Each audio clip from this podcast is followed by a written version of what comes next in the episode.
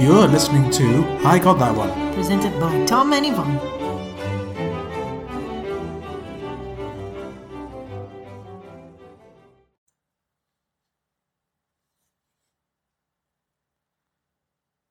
Can you believe it? It's already the penultimate episode of the first round of University Challenge season 52. Just uh, very much goes to show how labyrinthine and complex this show is. But yes, one more to go, and then we go into higher scoring losers, and then we go into second round, and then maybe Christmas at some point, and then Maybe Christmas. We're not sure if Christmas is on this year. Have we been good enough, boys and girls? yeah, exactly. So yes, basically one more to go, and then we have the higher scoring losers. Indeed, indeed. It was so uh, labyrinthine and weird. It almost broke my brain at the beginning. Right? It clearly did. Yeah, absolutely. So with this one, we have another interesting matchup. We have Newnham Cambridge, which I believe is one of the few remaining uh, single-sex colleges Yes. ex- existence, yes. and the Courtauld Institute of Art. whom we have seen bringing the Lukes and slaying, not only in the Lukes department, but in the knowledge department. And this was no exception. Absolutely. We last saw Courtauld two seasons, three seasons ago. Two, perhaps. I think it was during the Brandon um, season. That was two, I think. Yes, uh, some time ago. So, of the two times we've seen them, they've definitely punched above their weight. And you think, oh, because they're a hyper specialized um, college, that you think, okay, maybe, you know, you have to hope that you're really kind of stretching your extracurriculars. But I think that they must have a really good kind of quizzing program because I've always been very impressed at what they have to offer. Or maybe it just takes a particularly refined, cultured individual to get into the Courtauld Institute anyway. Okay, wow. I mean, I assume it's a very exclusive project because it's one of the smallest colleges um, I mean, taking okay, part. we- we, we're gonna go through the, the the disciplines anyway. But if you look at them, it's it's I think a lot more than we give them credit for. Just from the name alone, we think that oh, it's an art college and it's an art school, but it's it's so much more than that.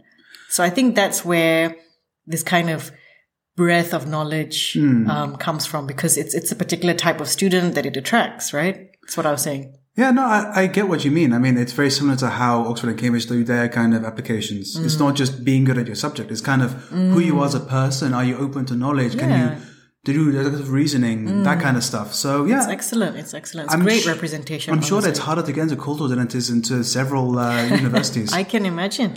So on the Newnham side, um, we had, I think, more weighted towards humanities. would We say had so. kind of English, uh, languages, philosophy, and the history of science. Mm-hmm. So definitely, you know, some element of science there, but more to do with kind of the history of science, um, how it's developed as a discipline and a form of knowledge, I suppose.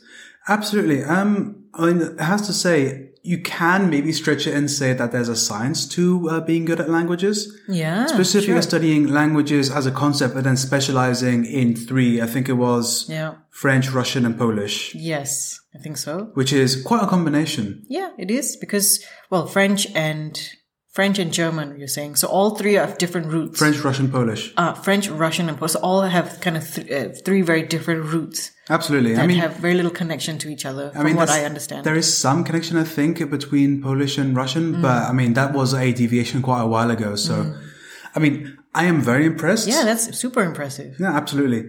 Um, but as you said, definitely more kind of uh, humanities focused.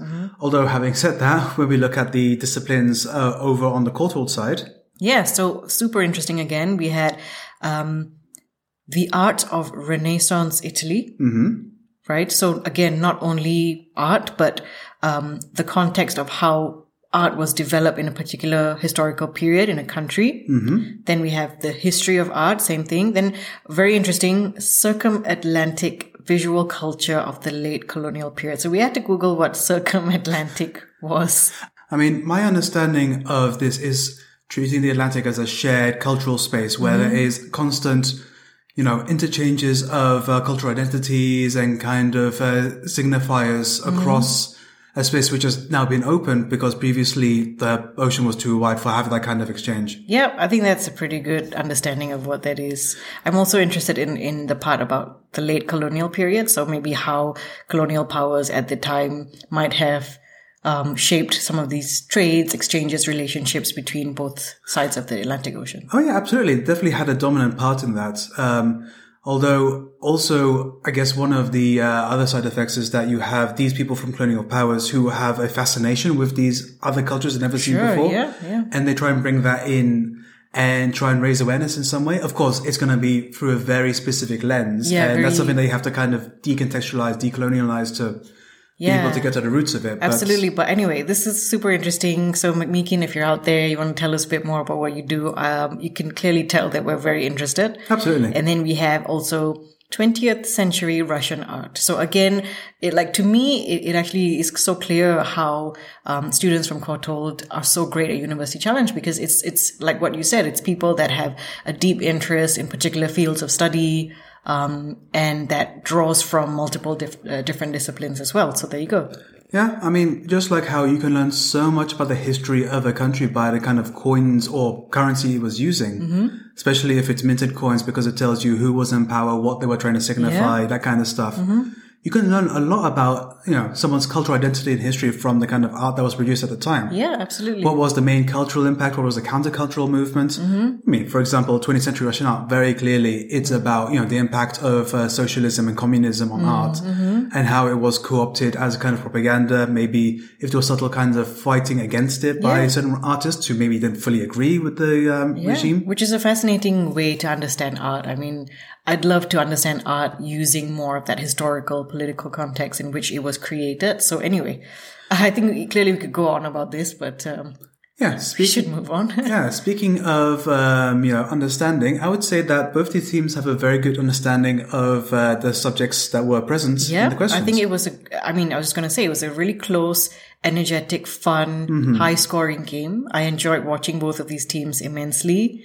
It was clear that not only were they, um, you know, really knowledgeable, but they worked really well together. I think they were enjoying themselves. They had great, kind of easy, flowing communication going on. Mm-hmm. Um, so that was great.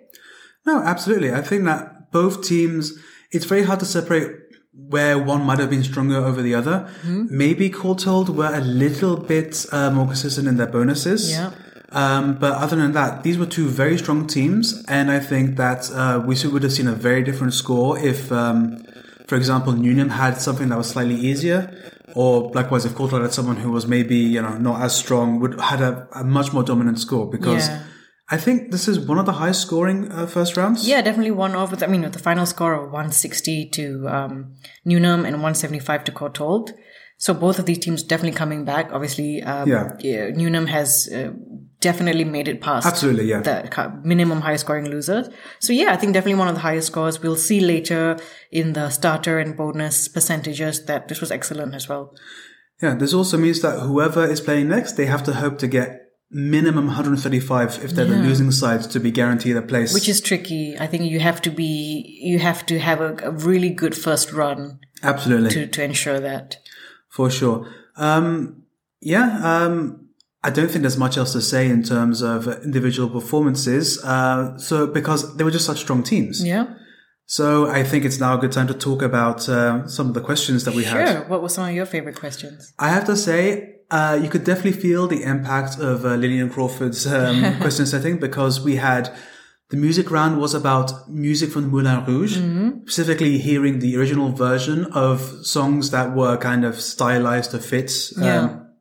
because that's one of the fun things about Baz Luhrmann movies is that he looks at you know the kind of proper contemporary music you should be playing and goes, nah, let's choose some pop culture songs and make it sound like maybe they could be sung in this era. Yes, yes. And that's just a lot of fun to listen to. Yeah, I mean that's a choice. But there you go. I think it's a choice I fully agree with. yeah. I think I really enjoyed a, the first picture round because I really like a good flag round. Yeah, I was going to say that one also. So it's um, flags of islands, um, which were actually subnational countries or entities. Yes, which is, I didn't realize that the Isle of Wight was considered a sub-national entity. Mm-hmm. I thought it was just considered a, ho- uh, one of the counties of England. Yeah. Well, I, yeah, I, I guess how what's the difference then between a county or, or I guess you're administered directly you have a form of local government some in some respect and then you have subnational entity which is somehow different i have no idea uh, I mean, it could be a completely arbitrary setting. I might be thinking when you say subnational entity, I was thinking maybe it had to be something that had a relative level of autonomy, but Yeah. uh, maybe that's not true. Maybe it doesn't mean anything that is not a national entity Mm-hmm. uh, uh, is considered that. So I guess they could have used flags of various English counties, for example. Yeah, yeah, which is interesting because you never really um, hear more hear about these countries Ah. as Absolutely. on, on the map. But anyway, I also liked um, one of the philosophy bonuses, Mm-hmm. mainly because it was really fun to see Newnham just burn through them. and Yeah, get them yeah, all yeah. correct. Yeah, that was definitely one where it hits uh, one of those things where they were very comfortable and they just Yeah. absolutely uh, dominated. Yeah. One uh, round of questions that I really liked was the second picture round, which was all about uh, trans representation. In TV shows, right? Yes. Yeah, that was cool. And I thought that was, you know, just a fantastic one, especially Mm. considering uh, the state of the world right now. I think it's good to just normalize And uh, with the, the state fact of discourse in Britain as well. well, yeah, Britain in particular for sure, but Mm. it's just good that we are able to have something just so treated so normally on a University Challenge uh, round. Mm. Yeah, no, absolutely. Giving more visibility and mainstreaming a lot of topics that would never have made seen the light of day Absolutely. just uh, 10 years ago. Yeah, for sure. Absolutely. There was actually one starter question which um, I took note of because I believe it's going to start some uh, minor discourse. Okay. So, um, one of the starter questions was about a queen who has statues in uh, two different country uh, Okay. cities. Okay, cool. and it is Queen Boudicca or Boudicca as uh, said by Macro. Okay. So this is one of the most ongoing uh, discussions. I am sure it is. Yeah, well, it's because we only have her written down, um, Okay. but she's written down with two different spellings. Okay. There's Boudicca, which is a double C. There's also Boudicca, where it's an EA Okay. Mm-hmm. uh, sound. And yeah, it's just an interesting, um, you know, thing that happens where we have someone who is quite a significant part of a national myth. Right, but we never know how quite to pronounce. Well, yeah, Well, be- what um, what language is that name in? Well, this was during early Roman Britain. Uh huh. So it would have been uh, by ancient Britannic language, fairly similar to Welsh, I guess. Okay. Yeah. Now she's famous because um, her, she was the wife of a major tribal uh, king Okay. who, upon his death, um, I think the Romans messed around with his will and said that actually uh, the Romans now were able to claim his lands.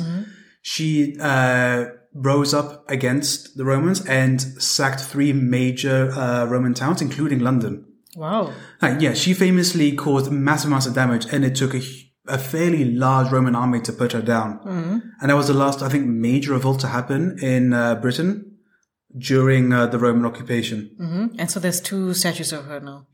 Well, yeah, because you know she's a, a symbol of British rebellion, kind of. Yeah. Cool. You know, back when Britain was actually a colonized nation rather than a colonizing. Rebelling against itself. Well, uh, against a foreign occupier. But Yeah. Mm-hmm. yeah, I guess you could kind of talk about you know how much uh, we kind of subsumed Rome as an identity into how the English uh, view the world. Yeah. No, that's always a fascinating part of history. Absolutely. Um, in terms of questions, uh, those are the main ones that kind of you know stood out to me. Are Yeah. there any others that uh, you? Same for me, to be honest. Uh, should we move into some stats then? Yeah, let's have a look at some stats. So yeah, pretty good high scoring round. Yeah, we should mention uh, that now that we're back on the usual time of a Monday, we're able to use UC Stats again. Yes, a courtesy of UC Stats on Twitter. So if you look at starter questions, this was, I think, one of the highest um, starter score we've ever seen. 10 out of 12 starters on both sides. So 83%. So they pretty much got almost all of their starters correct. That's impressive. Unfortunately, a few incorrect interruptions here and there that, uh, on Newnham's side especially, that caused some drop points. Yeah, that was the most unfortunate uh, last lop drop point. Yeah. When Jen, I believe she was trying to turn around, and accidentally hits the buzzer with her elbow. Yeah, but I think it was so close that it probably would not have made a difference in the end because it was right at the goal. Well, the thing is that if she, uh, if she had buzzed in correctly, if she had the answer, that would have been a, uh, 170, right? it would have been 175. Because remember, they dropped five points on a, an incorrect interruption, so it would have been a dead heat. It would have been a sudden death. We've That's already had right. our second uh, sudden death of uh, the I season. know, with its lightning and thunder. Yes. Well, I hope uh, this time we have lightning and thunder because previously it was just a one more question, here you go, kind of uh, Yeah. deal. So if the production and question setters are listening to us, we want special effects. yeah, I'm, I'm not sure the question setters have much uh, say in the matter, but yeah, production team, come on. Yeah, Just you a know- little bit of, I'm sure you have Can Thunder somewhere in uh, Yeah, the you know archives. whose shoes to grease. I don't know if that's the right expression. Shoes to grease. Whatever. So, in terms of bonus questions, uh, not the strongest, I suppose. So, on the Cambridge side, uh, Newnham side, 14 out of 30. So, just under 50%. Okay. And on the Courtauld side, 16 out of 30. So, just over 50%. Okay, so another team have quite managed that uh, magical number of high 50s, Hmm. low 60s. But I would say that Courtault's pretty close. Yeah. And I think that it was more of a case of just some of the bonuses didn't quite fit their wheelhouse. Yeah. I mean, to be fair, there were some very complicated, uh, you know, scientific questions that I had to answer. Which they did well, I think. Yeah, they did attempted well. those I pretty mean, it went completely over my head. So, you know, the fact that they were able to at least attempt them was pretty good. yeah, and then um, six out of those 10 correct from Courtauld came from Dodds. That is very impressive. so exceptional.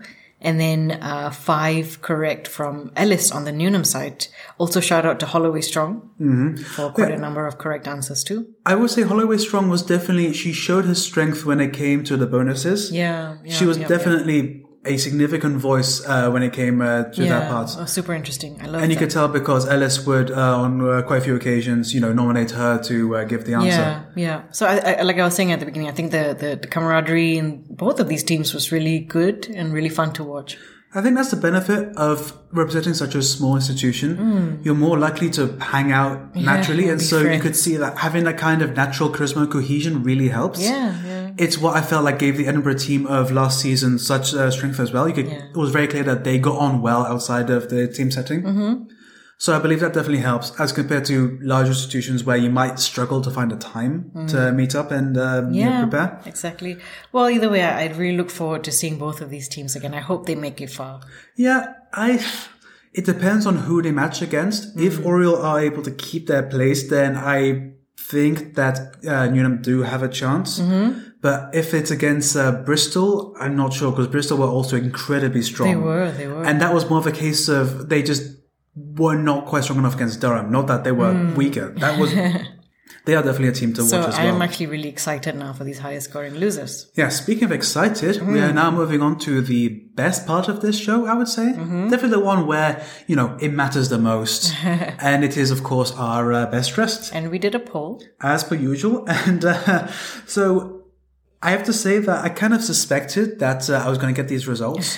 the only surprise was um, uh, how little of a dominance uh, Dodds had in our poll. Right. I mean, I'm not even going to say what the percentage is. Like, you know, Dodds was the one who won the poll. Yeah. And um, I think it was she was our pick as well. yes, yes, mine for sure. I mean, yeah, it's just I think entering USC Challenge and wearing a beret is just an automatic win. Right. So it's like a black, black turtleneck or the statement, silver necklace, um, and then a brown and gray kind of jacket. Um, It was definitely a nice, colorful jacket to offset uh, the black of uh, yeah. uh, un- turtleneck. unfortunately, my, my language abilities around describing fashion is quite limited. So I don't know if that was a jacket or if it was something else. Might be in a blazer. I don't know. I my language is even less uh, developed than yours when it comes to fa- uh, yeah, fashion. and then that beret as well. So, and then the red lipstick. I thought that was, you know what, up there in terms of this season's looks. Absolutely. I mean, I could tell that Coulthard were going to be the ones who brought the strongest looks yeah, as because always. I think, you know, someone who enters an art college knows something about, uh, you know, aesthetics. And so, you know, you're either going to be, you know, really into it on a personal level or you are treated in such a kind of academic way that you just don't dress uh, to it at all. Yeah, yeah. well, I it- think we saw more more of the former this time. Almost everybody served. Absolutely. I mean, not quite the levels of serving that we had from the uh, last time we saw Courtauld perform. Well, I but, don't know. um, I think I it's early think days. Dodds gives them a run for their money. Yeah, I don't know. I think that college really brought the looks as well uh, when we saw her three Well, seasons Oh, yeah, ago. another reason to look forward to seeing them again. Absolutely. Of course, uh, I will say special mention to Holloway Strong because I thought that she looked extremely elegant. Mm-hmm. Yeah, yeah, true. Alice as well. Let's um, do, yeah. Yeah, because, you know, every now and then you see a, uh, a crew cart um, on a Yeah, yeah, absolutely. on some feminine You have to presenting, and mention- it really works Yeah. Mm-hmm. in this case. Absolutely. Uh, I really like seeing that also, yeah. Yeah, but I could definitely tell that this was one of the better dressed kind of uh, full stop. Both teams were really kind of, you know, putting in the effort. Definitely. I would say. Definitely. So well done to both, but especially well done to Dot because, uh, you know, perfect choice. No notes. Chef's kiss. Yes. Uh, speaking of uh, no notes, it is now time to wrap up this uh, whole uh, Shebang. shebang, spiel, shabool, Shabooble. shabuda. we you can get in touch with us if you are doing an interesting major that confabulates us and you'd like to tell us more you can get in touch with us on twitter at i got that one you mean the twittles? The- yeah or or the emovables at igto podcast at gmail.com not only that but if you've got any a thing you want to say about what we, we've we've said so far any comments feedback whatever we'd love to hear from you Absolutely. Um, thank you so much for listening. Uh, one final thing I would like to say before we close out is uh, tran- trans lives matter. If you don't agree, uh, I would like you to please uh, delete this podcast and never listen again. And on that note, it's uh, goodbye from me. and goodbye from me